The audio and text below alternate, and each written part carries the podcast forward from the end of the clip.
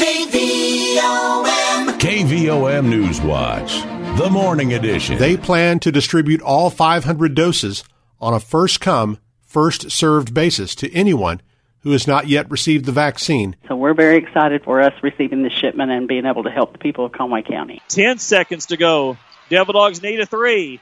Pinion will pull up, step back, three, no good.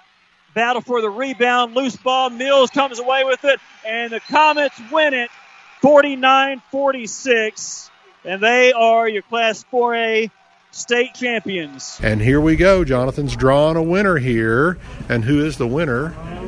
Heather Zinzer. There you go, Heather Zinzer. Everybody, we're all right. Well, good morning, folks. We've got Slim and Trim with KVOM, and we're live on a Tuesday. Janet, what are you huffing and puffing for, babe? I'm nervous. You're nervous? Yeah. Okay. Well, over to Eric now for the results. And uh, Norman, Janet, and Linda also lost five pounds this week. So pounds. Yep. So they're uh, they're still in the lead. They've lost 26 pounds now in two weeks, 6.5 percent. Hi, boys and girls. This is Mrs. Sharon Wilson, principal at Morrilton Primary School. I know that you are all learning how to count. I have a practice exercise for you. Can you count how many people live at your house? Did you know that people in Washington D.C. need to know how many people live at our houses? It's called the census, and it happens only once every 10 years.